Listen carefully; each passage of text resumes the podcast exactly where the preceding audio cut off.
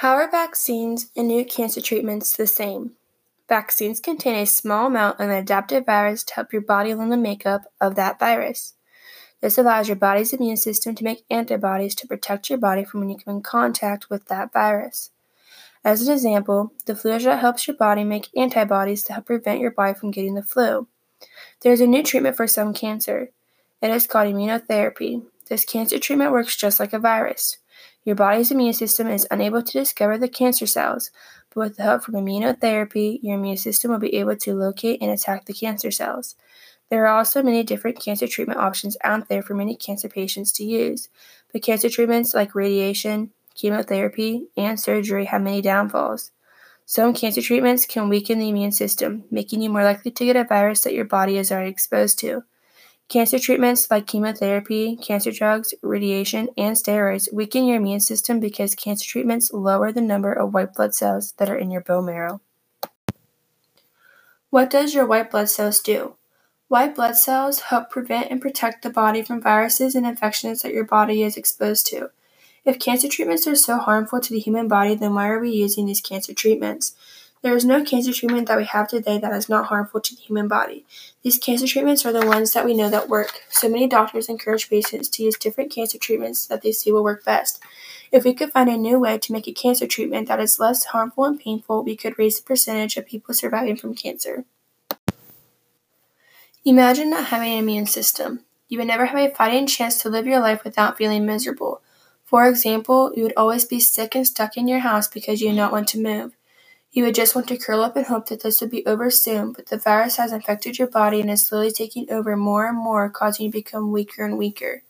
No more hanging out with your friends, playing sports, doing activities, and just living a simple life. Some babies are in the womb and are diagnosed with cancer. They haven't been taking their first breath of air and they have a disease that is causing them to feel ill and tired. The National Cancer Institute claims that in 2017, an estimated of 15,270 children and adolescents ages 0 to 19 were diagnosed with cancer, and 1,790 died of the disease. That is a lot of children not being able to live their lives because they are too tired to play with friends or they are stuck in a bed doing treatments. Newborn babies are born with neuroblastoma, also known as cancer that is in the nervous system. A tumor can develop around the spine, causing pressure on the nervous system. If too much pressure is put on the nervous system or spine, it could cause the baby to have limited movement in his or her arms and or legs. Babies can also get leukemia. Leukemia is a cancer that affects the blood and bone marrow. Since this cancer affects the blood and bone marrow, cancer treatments will affect the patient's white blood cell count, making them more likely to get a virus and or infection while also fighting cancer, making it harder to live. How do you treat a baby with cancer? Since babies are new to the Earth's environment, they are also growing to become strong and healthy. Many cancer treatments are harmful to babies. Radiation is one of them. Radiation is one of the doctor's last choices of treating cancer in babies. Radiation can cause another type of cancer to form, and radiation will not allow the body that was exposed to the radiation to grow properly. Cancer can affect anyone, even pregnant women. Whenever a woman is pregnant and has cancer, she does not only have to worry about what the cancer treatments are doing to her body, but also her baby.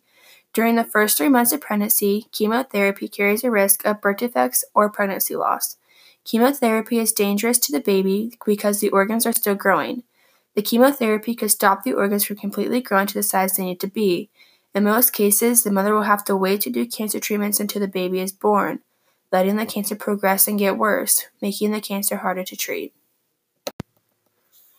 Cancer is affecting the lives of many people all around the world. The National Cancer Institute stated that in 2018, an estimated of 1,735,350 new cases of cancer will be diagnosed in the United States, and 609,640 people would die from the disease. That is statistics just from the United States. What about countries that have a larger population, or countries that don't have the same technology that the United States has? In 2012, there were 14.1 million new cases and 8.2 million cancer related deaths worldwide. The National Cancer Institute believes that the number of new cases per year is expected to rise to 23.6 million by 2030. My grandfather had stage 4 lung cancer. The doctor explained to my grandma that if they would have found the cancer sooner, the cancer would have been easier to treat. My grandfather started chemotherapy but soon realized that it was draining his energy and causing him pain. My grandfather made the decision to stop the chemotherapy, giving him relief of the pain and making him feel better. On January 11, 2011, my grandfather passed away, and all I have left are memories and photos. Imagine having a child with cancer, or worse yet, a newborn with cancer. Imagine having your mom, dad, or siblings with cancer. Now imagine yourself with cancer, how much pain and hard times you would have, not being able to say one last goodbye when they pass away. More and more people are going to suffer from the disease. Why can't we help change the way cancer is thought out to be? Think about all the positive things that come out of cancer, all the hard times and memories that are being made, and the support that we all know we have. But not everybody has support. Some people are on their own fighting this disease that is slowly taking them away. Let's give more support to these people that are fighting for their lives, giving them a better way of treatment and a new way to live their life. If we have more funding going towards the scientific development of cancer treatments, we can lower the number of people dying from cancer each year. We can make a vaccine that helps our body make antibodies to help your body find cancer cells that have developed.